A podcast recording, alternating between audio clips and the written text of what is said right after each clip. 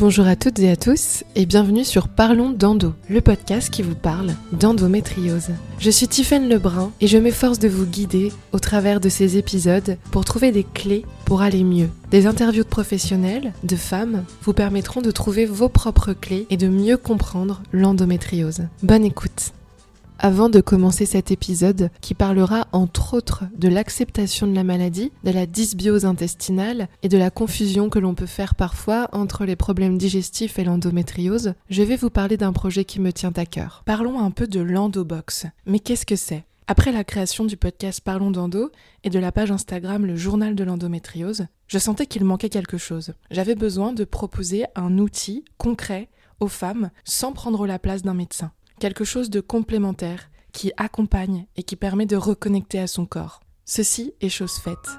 J'ai créé l'Endobox Il est temps. L'Endobox, c'est une boîte, un coffret réconfortant pour apporter des idées et des clés aux femmes. À l'intérieur, on trouvera des compléments alimentaires pour essayer de rééquilibrer sa digestion, mais aussi des huiles, une huile et une huile essentielle pour se masser, antispasmodique. On aura aussi un sérum sans perturbateur endocrinien pour prendre soin de soi, deux séances de sophrologie pour gérer les douleurs et les émotions liées à l'endométriose, une séance de yoga inspirée du yoga des hormones, un épisode exclusif du podcast sur les six déclics qu'on peut avoir lorsqu'on a de l'endométriose, un coffret dessiné à la main et pour garder chez soi, pensé par une dessinatrice et qui s'est mis au cœur des problématiques de l'endométriose et des femmes, de la sororité. Vous avez aussi du CBD, 10%, à faible dosage pour vous familiariser avec cette clé, voir si elle vous convient, une infusion, même deux infusions à tester pour voir celle qui vous convient le mieux. Il y a aussi un baume pour la vulve et j'en passe. L'idée, c'est de vous faire tester des produits en quantité normale pour que vous puissiez ensuite vous tourner vers ce qui vous convient. Pour commander l'endobox, c'est très simple. Vous pouvez aller sur le site du journal de l'endométriose, le journal de l'endométriose.com ou sur la page Instagram. Le lien est dans la bio. Avec le code Parlons d'Endo, vous aurez une réduction surprise sur la box. J'ai décidé de faire un petit cadeau aux femmes qui écoutent le podcast puisque le lien va au-delà de cette box évidemment. Souvent on se suit depuis quelques temps et si vous arrivez sur le podcast, d'autant plus, bienvenue. Commençons par le début. Qui est Marie, la jeune femme que vous allez entendre dans cet épisode, et de quoi allons-nous parler aujourd'hui? Marie, c'est une jeune femme pétillante avec qui j'ai passé deux après-midi exceptionnels à parler d'endométriose, de chemin de vie, de mieux-être. Marie est passionnée par l'environnement et sa protection, et aujourd'hui, elle travaille vraiment pour rendre le monde meilleur. Lorsqu'elle a appris qu'elle était atteinte d'endométriose, elle m'a contactée pour témoigner, pour partager sur ce qui lui arrivait, mais surtout pour parler des problématiques et des difficultés qu'elle rencontrait. Peut-être que cela pourrait servir à d'autres femmes. Et voilà, nous en sommes là. Dans cet épisode de Parlons d'endo, nous allons parler d'un des sujets les plus importants, à mon sens, lorsqu'on parle d'endométriose. L'acceptation de la maladie dans notre quotidien, dans notre vie, dans notre intimité. L'acceptation au sens large du terme. Accepter, c'est bien sûr reconnaître que le diagnostic qui a été posé est bien le bon, accepter la situation et vivre avec, ne plus lutter contre. Mais accepter, c'est aussi un chemin de vie. Comment prendre en compte la maladie en lui laissant une place sans lui laisser trop de place. Comment vivre avec sans devenir sa maladie? Tout un tas de problématiques qu'un grand nombre de femmes atteintes d'endométriose se posent. On ne sait jamais vraiment si on a accepté ou pas l'endométriose. On dit qu'il y a sept phases de l'acceptation d'une maladie, on en reparlera ensuite, mais pour moi le sujet est bien plus subtil que ça. Accepter, c'est finalement se foutre la paix sans renoncer, sans se résigner et laisser tomber la quête, la quête de solutions, la quête de clés pour aller mieux. Et c'est pour ça que nous allons en parler aujourd'hui avec Marie. Bonjour.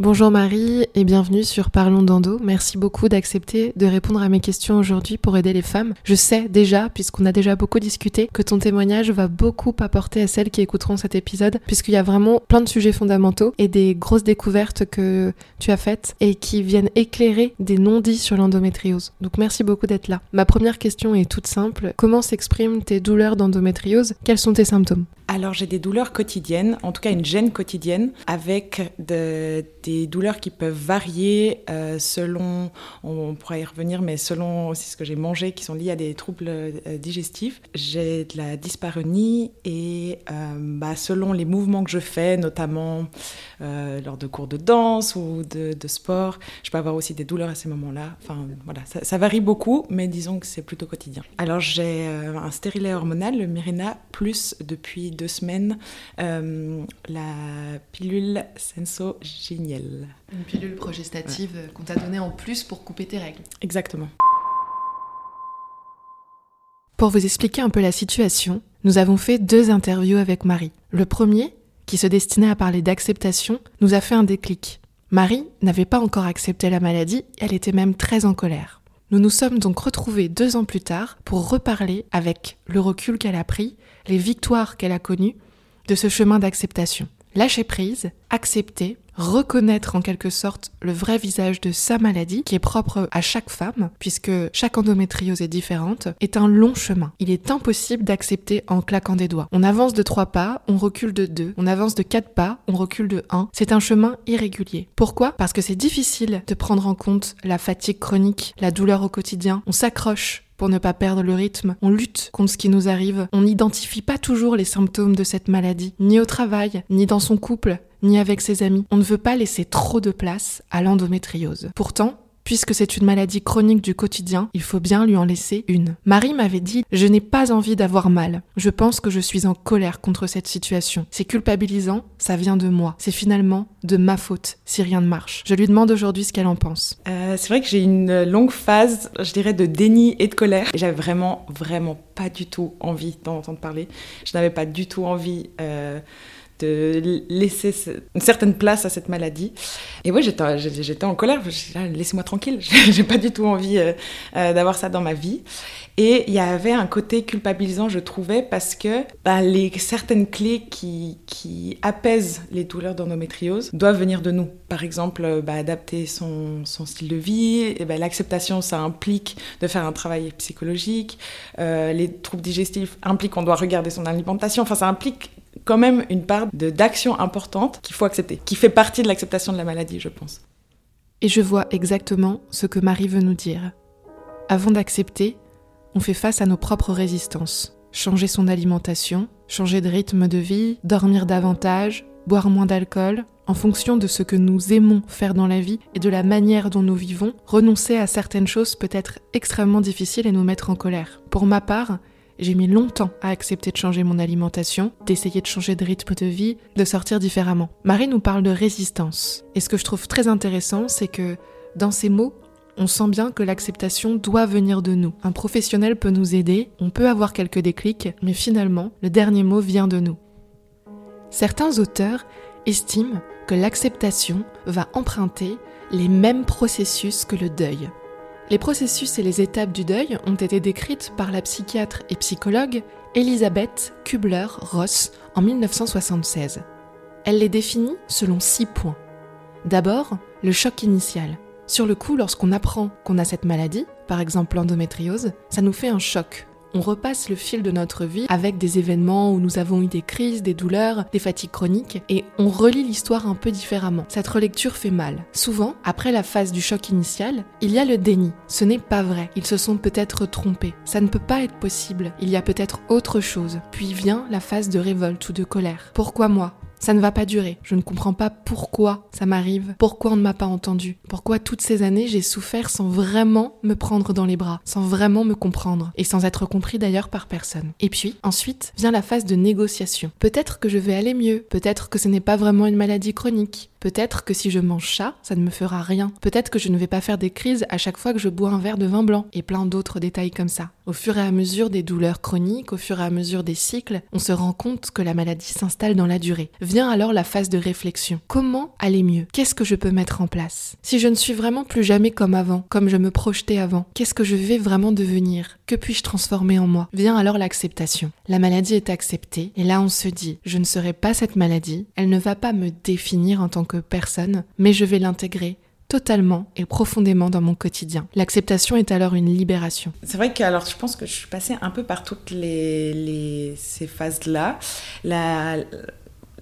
Comme tu l'as très bien dit, la, phase de déni a été importante. Je pense qu'il y a aussi une phase de tristesse, pour être honnête. Euh, j'ai eu un accident il y a deux ans, je me suis fracturé les deux poignets et alors, enfin, j'ai dû euh, me faire opérer et on m'a donné à la suite des opérations du tramadol qui euh, a complètement, enfin, qui m'a permis de pas du tout avoir mal, mais du coup, pas du tout avoir mal au ventre non plus.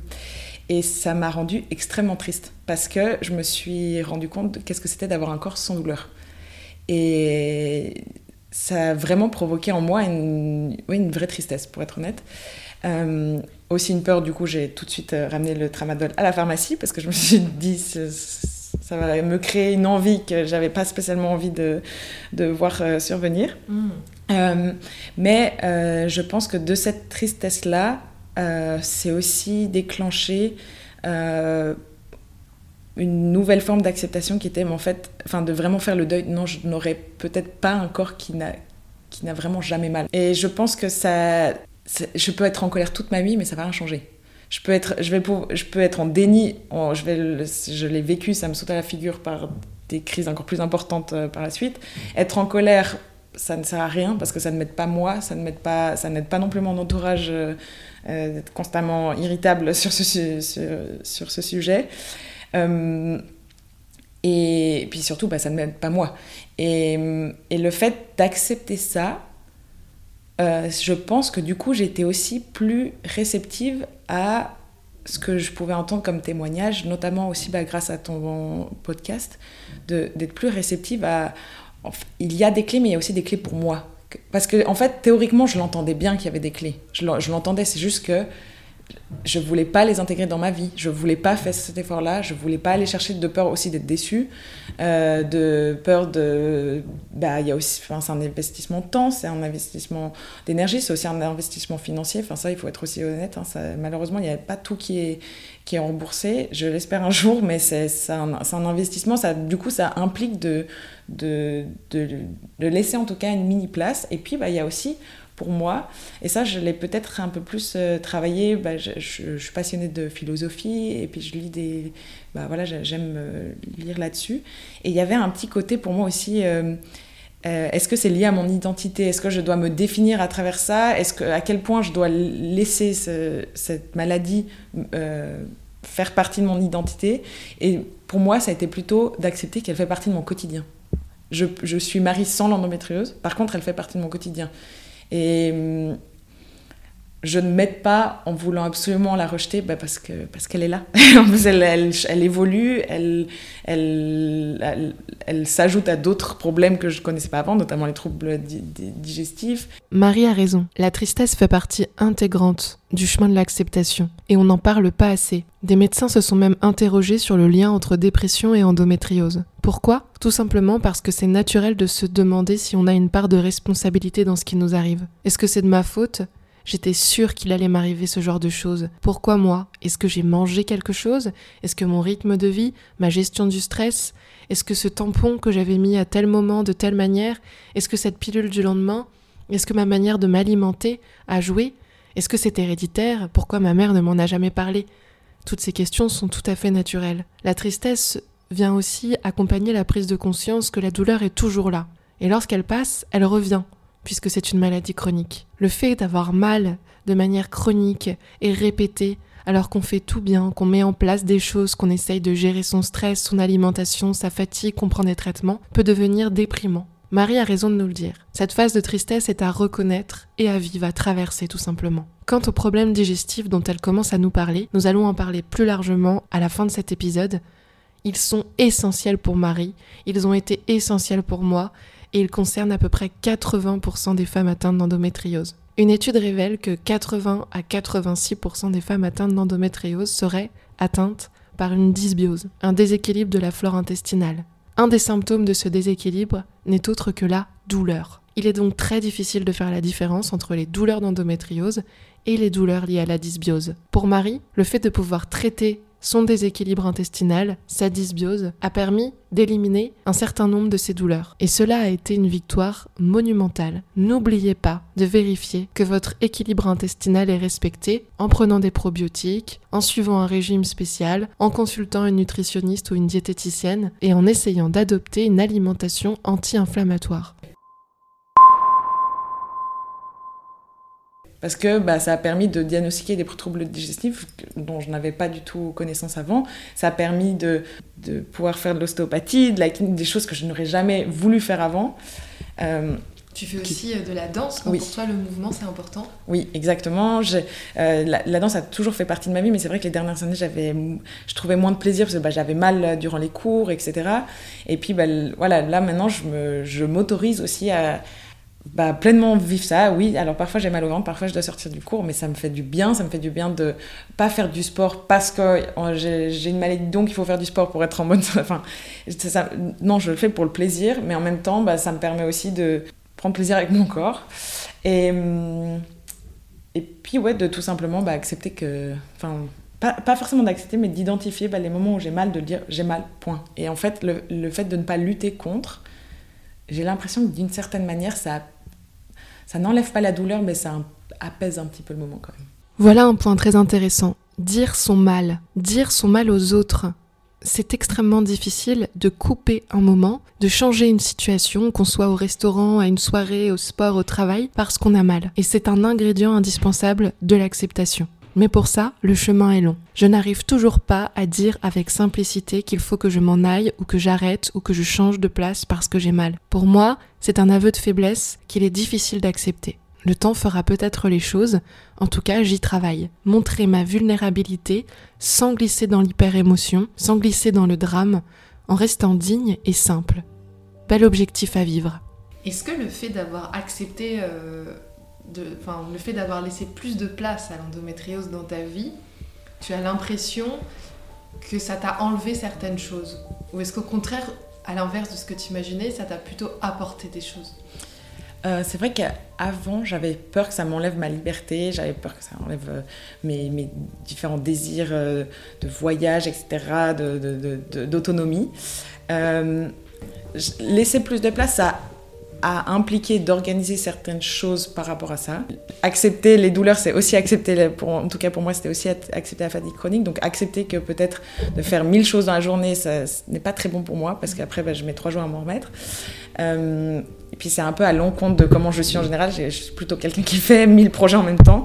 Donc d'accepter ça, ça a impliqué de revoir un petit peu comment j'organisais ma vie. Et puis, bah, aussi par rapport à la vie professionnelle, c'est vrai que ma vie professionnelle est très importante. C'est un, aspect de ma vie où j'ai extrêmement besoin de m'épanouir. C'est enfin, une priorité en tout cas pour moi, une de mes priorités.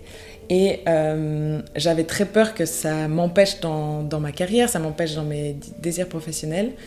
Et c'est vrai que je pense que oui, ça a influencé certaines choses. Maintenant, je travaille euh, beaucoup plus flexible parce que je suis euh, devenue, en, tout cas en partie, euh, indépendante. Mais par contre, Enfin, je suis épanouie dans ma vie maintenant. Enfin, je, je me sens beaucoup mieux. J'ai plus du tout ce stress d'aller au bureau le, euh, le, matin en ayant peur d'avoir mal dans la journée. Parce qu'après, qu'est-ce que je dis? Parce qu'en plus, alors ça, c'était un gros refus de ma part. Je ne voulais pas parler d'endométriose au travail. Est-ce que ça a changé, ça, aujourd'hui? Ou est-ce que tu continues à le garder dans ta sphère intime? Ce qui est tout aussi légitime. Il faut faire ce qu'on sent avec euh, ce genre de, de secret ou de confidence.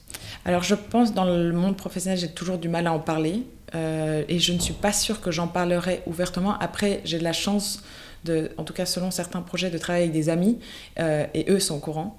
Du coup, à eux, je, le dis. Euh, par contre, c'est vrai que je, serais plutôt, je pense, quelqu'un qui n'en parlerait, enfin, qui n'en parle pas au travail.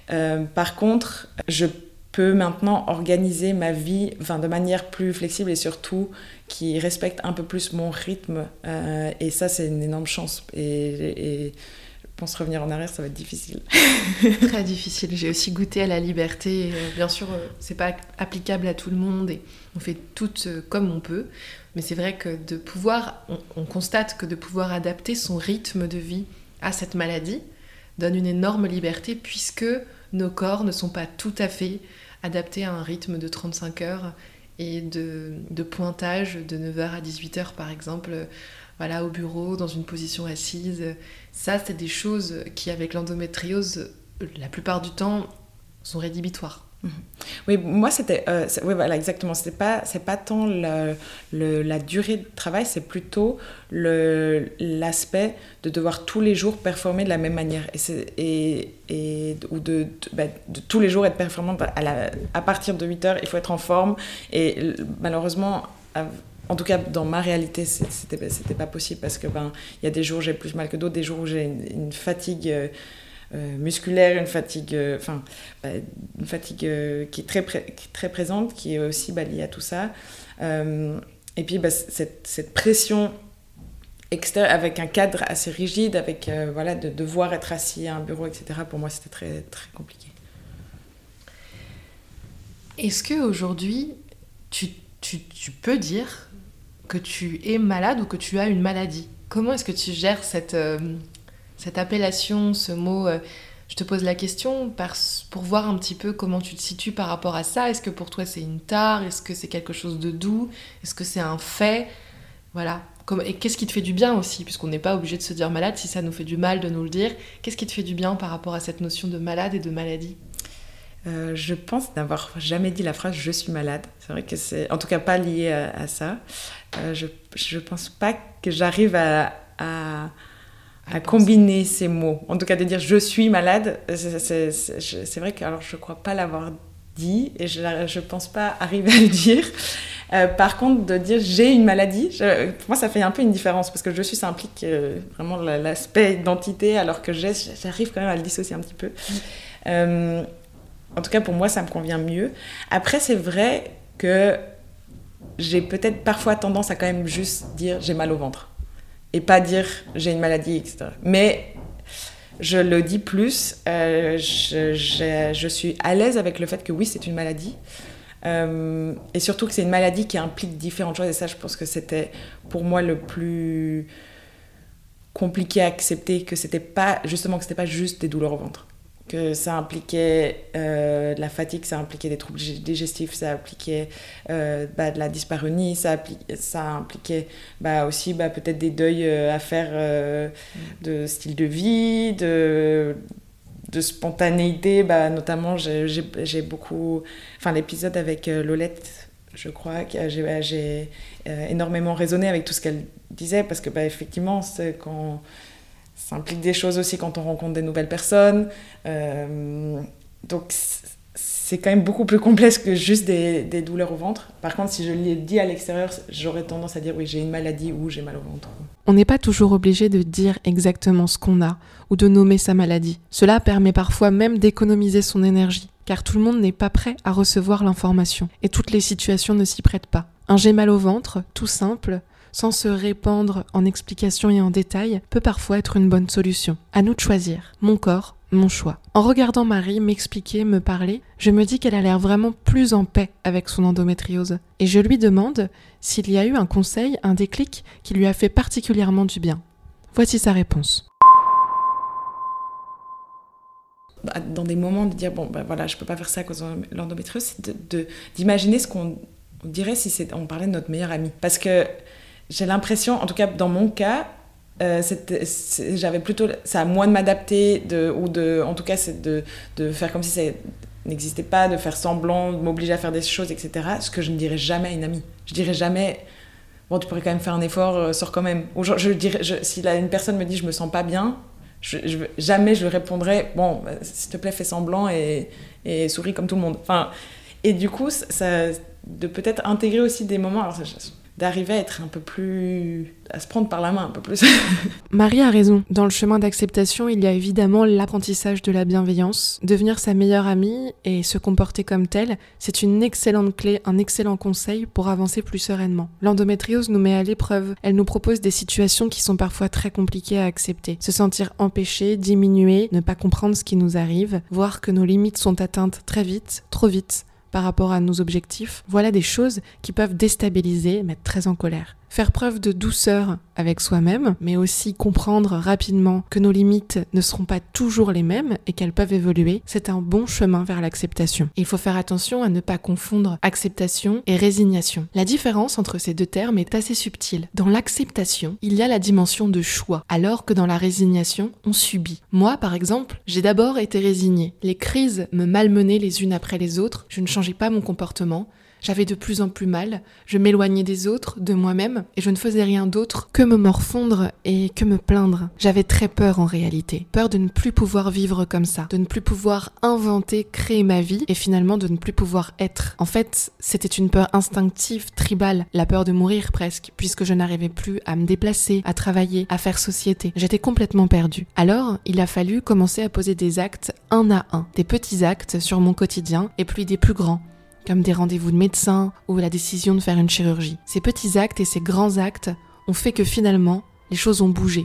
Le changement d'alimentation m'a autant aidé que mon opération. La tentative de prendre des traitements ou ma PMA ont été des actes forts, mais tout aussi forts que la décision de commencer le yoga ou de respirer tous les matins pour oxygéner mon corps. Ce genre de choses, ces déclics, ont contribué à faire bouger les choses pour moi. Le processus est long et non régulier. Je fais constamment des retours en arrière. Je reteste certaines choses. Et parfois, je me dis que je n'ai pas encore accepté la maladie. Mais dans cette notion d'acceptation, je fais un choix, chaque jour. Le choix d'essayer de trouver des clés, le choix d'adapter mon quotidien, d'adopter un quotidien différent, le choix de vivre ma vie en prenant en compte cette maladie chronique, inflammatoire, hormonodépendante qu'est l'endométriose. Alors accepter la maladie, comme nous le dit très bien Marie de Bonnière dans son ouvrage Comment mieux vivre avec une maladie chronique, accepter la maladie est un cheminement personnel qui prend du temps, ce qui pourrait distinguer l'acceptation de la résignation d'ailleurs. Le choix est très important, mais surtout accepter les étapes vont être progressives. Le tout est de trouver un équilibre pour que la maladie n'envahisse pas tout, sans pour autant tomber dans une positivité toxique, où vous occultez complètement les aspects négatifs de votre vie. On peut s'autoriser à craquer, à pleurer et à ne pas voir tout le temps le bon côté des choses.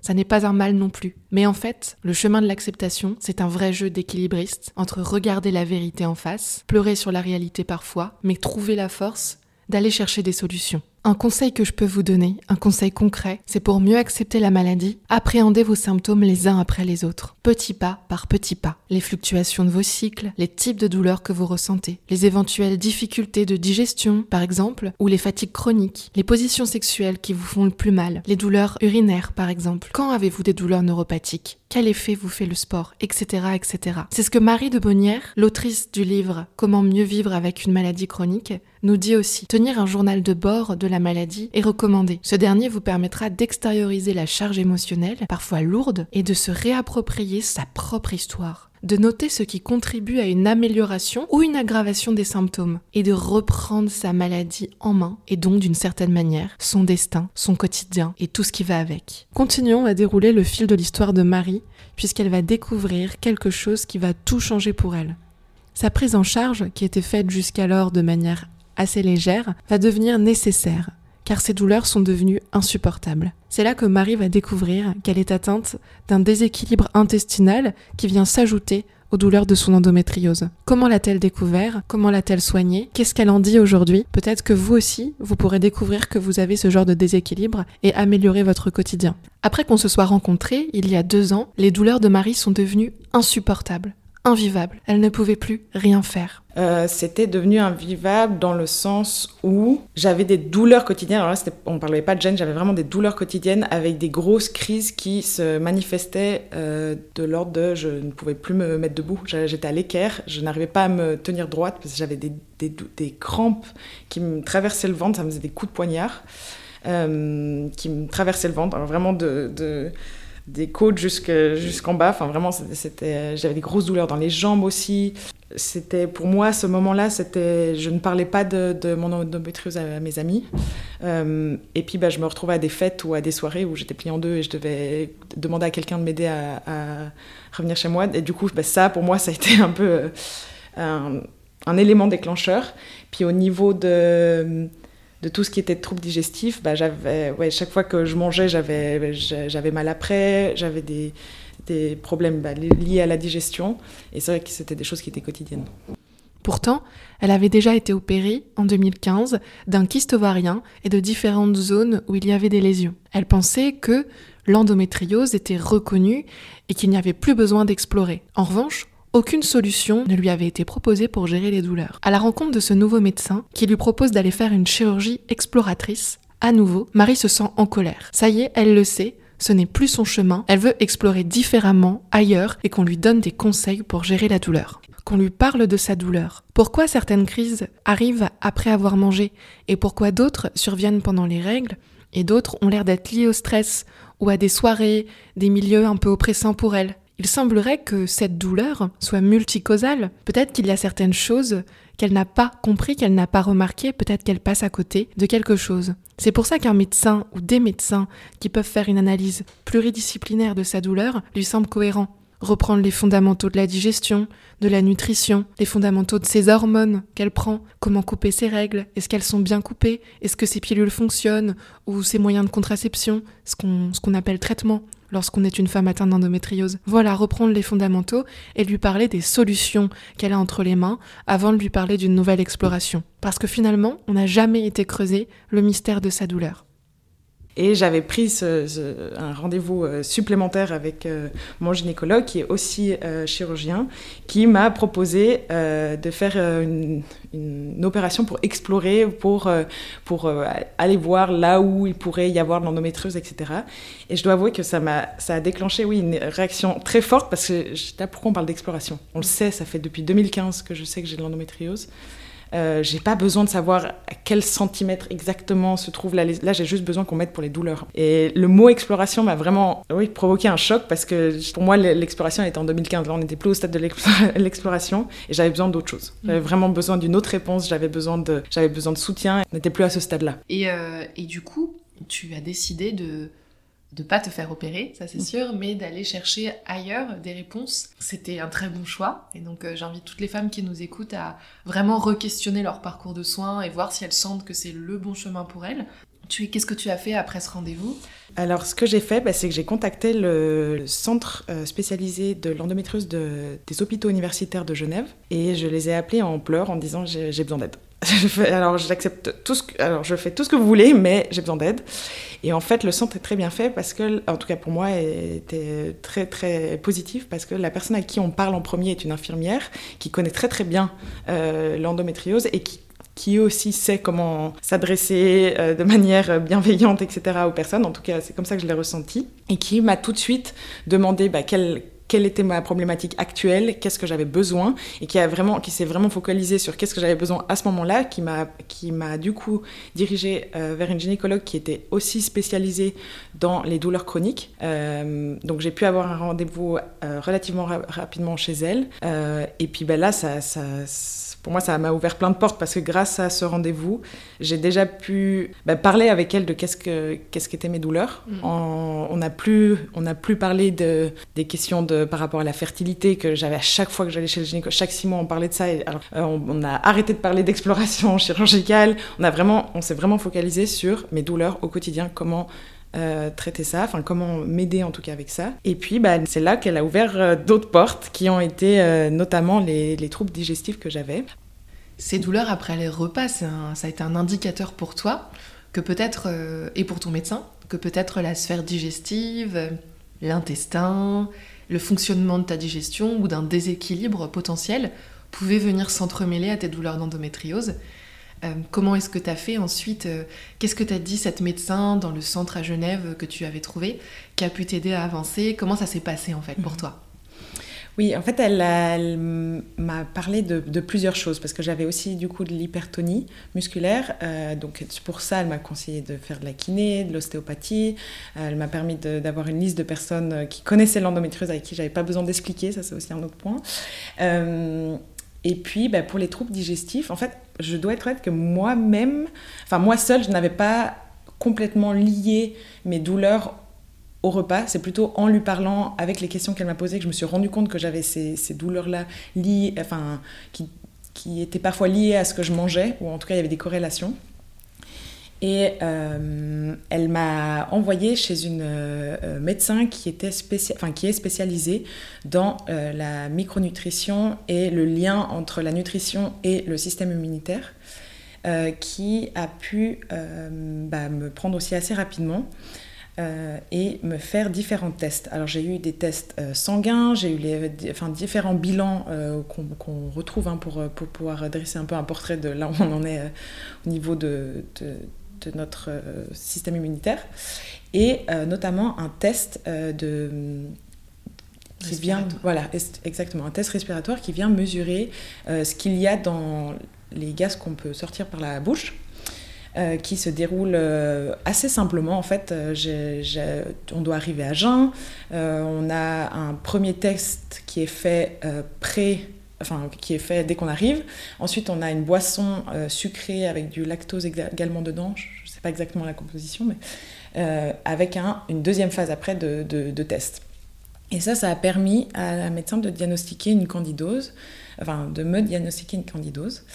La candidose est une infection par un champignon appelé Candida albicans. Elle peut se situer dans l'intestin, dans les organes digestifs ou alors au niveau des muqueuses, de la bouche, de l'anus, du vagin, etc. Souvent méconnue, mais pas moins inconfortable voire douloureuse, la mycose intestinale ou candidose est considérée comme étant une affection bénigne et relativement facile à traiter. Mais encore faut-il l'identifier et que la patiente ou le patient ait conscience que cela existe et que cela peut être très handicapant. La mycose intestinale apparaît lorsque les levures pathogènes, comme les candidats albicans, commencent à se développer en très grand nombre dans le côlon. Généralement, ce type d'infection fongique est dû à un champignon microscopique. C'est pratiquement toujours le candidat Celui-ci vit naturellement dans le gros intestin où il n'est pas présent ou en très faible quantité. Celui-ci vit naturellement dans le gros intestin où il n'est pas présent en très grande quantité. Et parfois, lorsqu'il y a un déséquilibre, une prise d'antibiotiques, une fatigue, une maladie, une baisse de l'immunité, le déséquilibre peut s'accentuer. Lorsque la candidose intestinale n'est pas prise à temps, le champignon s'étend peu à peu aux organes adjacents. À moyen terme, l'ensemble du système digestif peut être infecté, de la bouche jusqu'à l'anus. Les symptômes principaux sont la constipation ou au contraire la diarrhée, les douleurs abdominales, les sensations de ballonnement, les gaz intestinaux, nausées et vomissements, mais aussi une grosse fatigue chronique, et l'augmentation de la fréquence et de l'intensité des allergies, des intolérances alimentaires, des infections virales, et aussi le système nerveux peut être touché avec des grosses baisses de morale et une perte de repères et de concentration. Vous l'aurez compris, un grand nombre de symptômes sont proches de ceux de l'endométriose. Voilà l'importance de cette information pour nous. Et euh, là, c'est ouvert, euh, ouvert à nouveau une nouvelle porte euh, pour moi, en tout cas de, soins et de traitements possibles, qui était jusqu'à maintenant complètement fermée pour moi. Je, je sais qu'on en avait parlé il y a deux ans, mais moi, c'était hors de question de, de, toucher à mon alimentation. C'était aussi un sujet qui était très sensible pour moi. J'étais pendant, enfin, de mes 11 ans jusqu'à quasiment mes 20 ans, j'ai eu des problèmes avec l'anorexie, la boulimie. Enfin, c'est un sujet qui était très sensible pour moi et c'est un terrain sur lequel je me sentais pas à l'aise de, de, de m'aventurer. Mm. Et hum, cette médecin a su aussi, je pense, trouver les mots. J'imagine qu'elle a aussi l'habitude d'avoir des personnes qui ont des relations peut-être un peu difficiles à l'alimentation, ou en tout cas l'émotionnel qui vient jouer là-dedans, et qui euh, a permis de, de, me montrer que ça allait au contraire me faciliter la vie en fait, de, de m'intéresser à l'alimentation, que j'allais pouvoir régler très rapidement les grosses crises que j'avais parce qu'elle était quasiment persuadée que la totalité de mes crises, que moi j'appelais crise d'endométriose, étaient en fait liées à des troubles digestifs. Et ben, elle a eu raison. Alors au début, je n'avais vraiment pas envie de lui donner raison parce que ce qui impliquait, c'était un régime assez strict au départ euh, j'ai dû supprimer beaucoup de choses. J'ai dû supprimer euh, gluten, lactose, champignons, vinaigre, euh, fruits exotiques. Enfin, il y avait vraiment une liste assez longue de choses que je devais complètement enlever de mon alimentation pendant un temps donné. sauf que bah, après deux semaines, j'avais plus du tout de crise, quoi. Et ça a été pour moi un soulagement énorme. En même temps, je dois aussi être honnête, J'y suis allée à reculons au début, je n'avais pas du tout envie. Ah, vraiment, en plus, je suis allée dans, dans, dans, la consultation en disant Ne me dites pas qu'il faut que j'enlève le gluten. J'ai pas envie d'entendre cette phrase. Euh, puis bah, elle a eu un peu une approche prouvez-moi que j'ai tort, ce qui était très bien, ce qui fonctionne très bien avec mon caractère. et puis bah, effectivement, elle, elle, avait raison. Et depuis, euh, alors j'ai dû suivre un régime très strict au départ et ensuite réintroduire certains aliments pour voir qu'est-ce qui me faisait, euh, enfin qu'est-ce qui déclenchait chez moi une réaction inflammatoire. Euh, pour moi, c'est principalement le gluten et que j'enlève, je dirais, à 90% de mon alimentation. Je me permets quand même de manger de temps en temps un peu au chocolat, mais que j'ai enlevé en grande partie de, de mon, mon, alimentation et ça me ça m'a, oui, ça m'a changé la vie, vraiment. Merci à cette médecin euh, de t'avoir euh, aiguillé là-dessus et d'avoir su te parler. Lorsqu'on a des douleurs digestives et les symptômes que je vous ai énoncés avant, allez voir un médecin, c'est le plus conseillé, un médecin spécialisé, un nutritionniste, qui va pouvoir poser un diagnostic clair.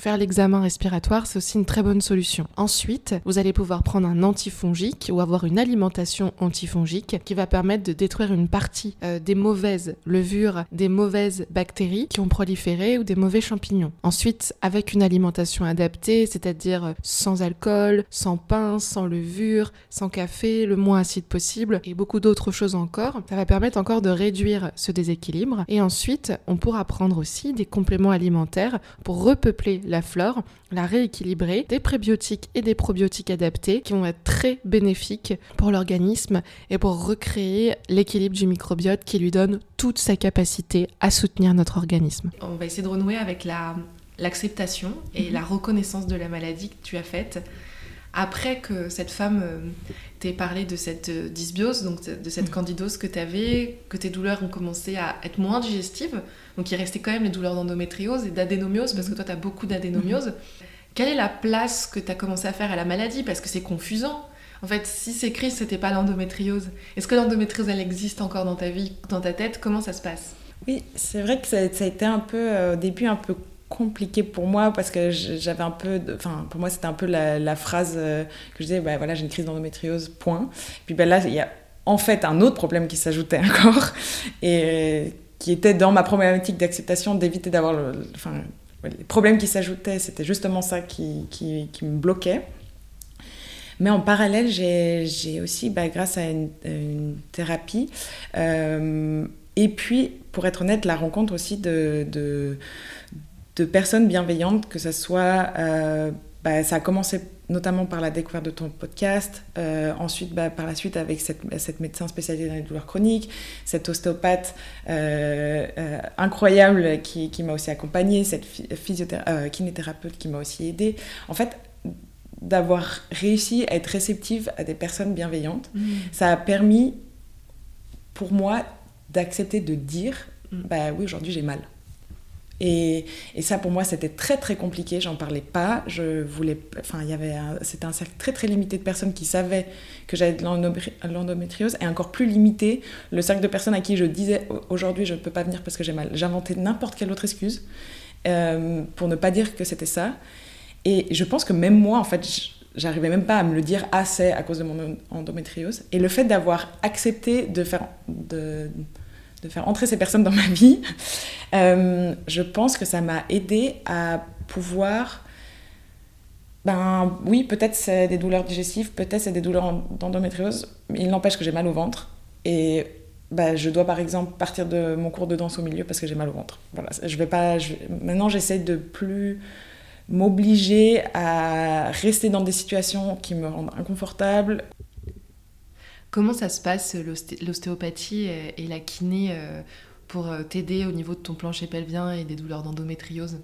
Euh, oui, alors bah, une, séance typiquement se divise un peu en, différents temps. il y a des manipulations externes, hein, donc un peu ce qu'on connaît, enfin en tout cas ce que je connaissais, qui était plutôt des manipulations au niveau du dos, au niveau peut-être des jambes, du bassin, etc. du ventre. Et il y a une partie qui est, qui comporte des manipulations par voie interne. du coup, bah, là, c'est tout simplement avec les, mains que la thérapeute va venir manipuler différents muscles, va venir toucher différents points de, de tension par voie interne. Euh, donc, ce n'est pas forcément euh, les moments les plus agréables de la vie. Mais par contre, euh, ça, a vraiment, ça vraiment des conséquences positives. Ça a vraiment, vraiment détendu la zone. Ça m'a permis d'apprendre à connaître certains muscles dont je ne connaissais pas l'existence. Euh, ça m'a permis d'arriver à, détendre. J'ai eu aussi de la chance de, du coup de rencontrer euh, cette kiné qui est aussi prof de yoga, qui a pu me montrer certains exercices de yoga pour, euh, pour bah, selon le type de douleur que j'avais, pour détendre la zone.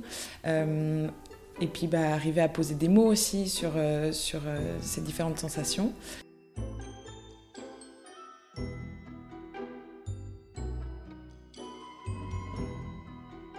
Ainsi s'achève l'épisode 18 de Parlons d'Endo. Un immense merci à Marie d'être venue jusqu'à moi, jusqu'à nous, de Suisse, pour répondre à mes questions, nous apporter son témoignage. Je suis tellement contente que dans son histoire, elle nous parle aussi de ses découvertes sur ces douleurs digestives qui gâchent la vie d'au moins la moitié des femmes atteintes d'endométriose, voire beaucoup plus. Alors merci à elle pour ça, merci pour toute sa sensibilité. L'endométriose crée aussi de belles rencontres et ça c'est précieux. Il reste encore un épisode avant de clôturer la saison 2 de Parlons d'Endo. Cet épisode sera symbolique pour moi puisqu'il sera tourné avec Endo France. Endo France, c'est l'association française de lutte contre l'endométriose. J'ai commencé l'aventure de Parlons d'Endo avec Endo France et c'est Yasmine Kando, la présidente d'Endo France, qui avait répondu à mes questions dans un des premiers épisodes. Aujourd'hui, je ferme ce livre, cette page, avec Endo France en interviewant une bénévole qui donne de son temps, de son énergie pour aider les autres femmes à comprendre ce qui leur arrive et les orienter, les les rassurer, leur donner des solutions ou des clés pour essayer d'aller mieux et d'avancer sur leur parcours de soins. Merci à vous aussi pour votre fidélité, d'écouter le podcast, de m'envoyer des messages pour me dire ce qui vous a touché, ce qui vous a plu. Merci aussi d'avoir participer à cette aventure avec moi, que ça soit par la campagne Ulule, par le journal de l'endométriose, la page Instagram, en achetant une box, une endobox et en testant les clés que je propose. Tout ça c'est précieux. J'ai pu aussi avancer sur mon chemin. Je suis loin d'être arrivée. C'est toujours compliqué, mais je sens qu'il y a un mieux-être et ça c'est précieux. Je vous dis donc à très bientôt pour l'épisode 19, le dernier épisode de la saison 2 de Parlons d'Endo. Et en attendant, bien sûr, prenez soin de vous et n'oubliez pas, un peu n'importe comment, à l'image de cette maladie, Parlons d'Endo. Avec le code Parlons d'Endo, vous avez la livraison offerte pour commander votre endobox sur le site du journal de l'endométriose.com.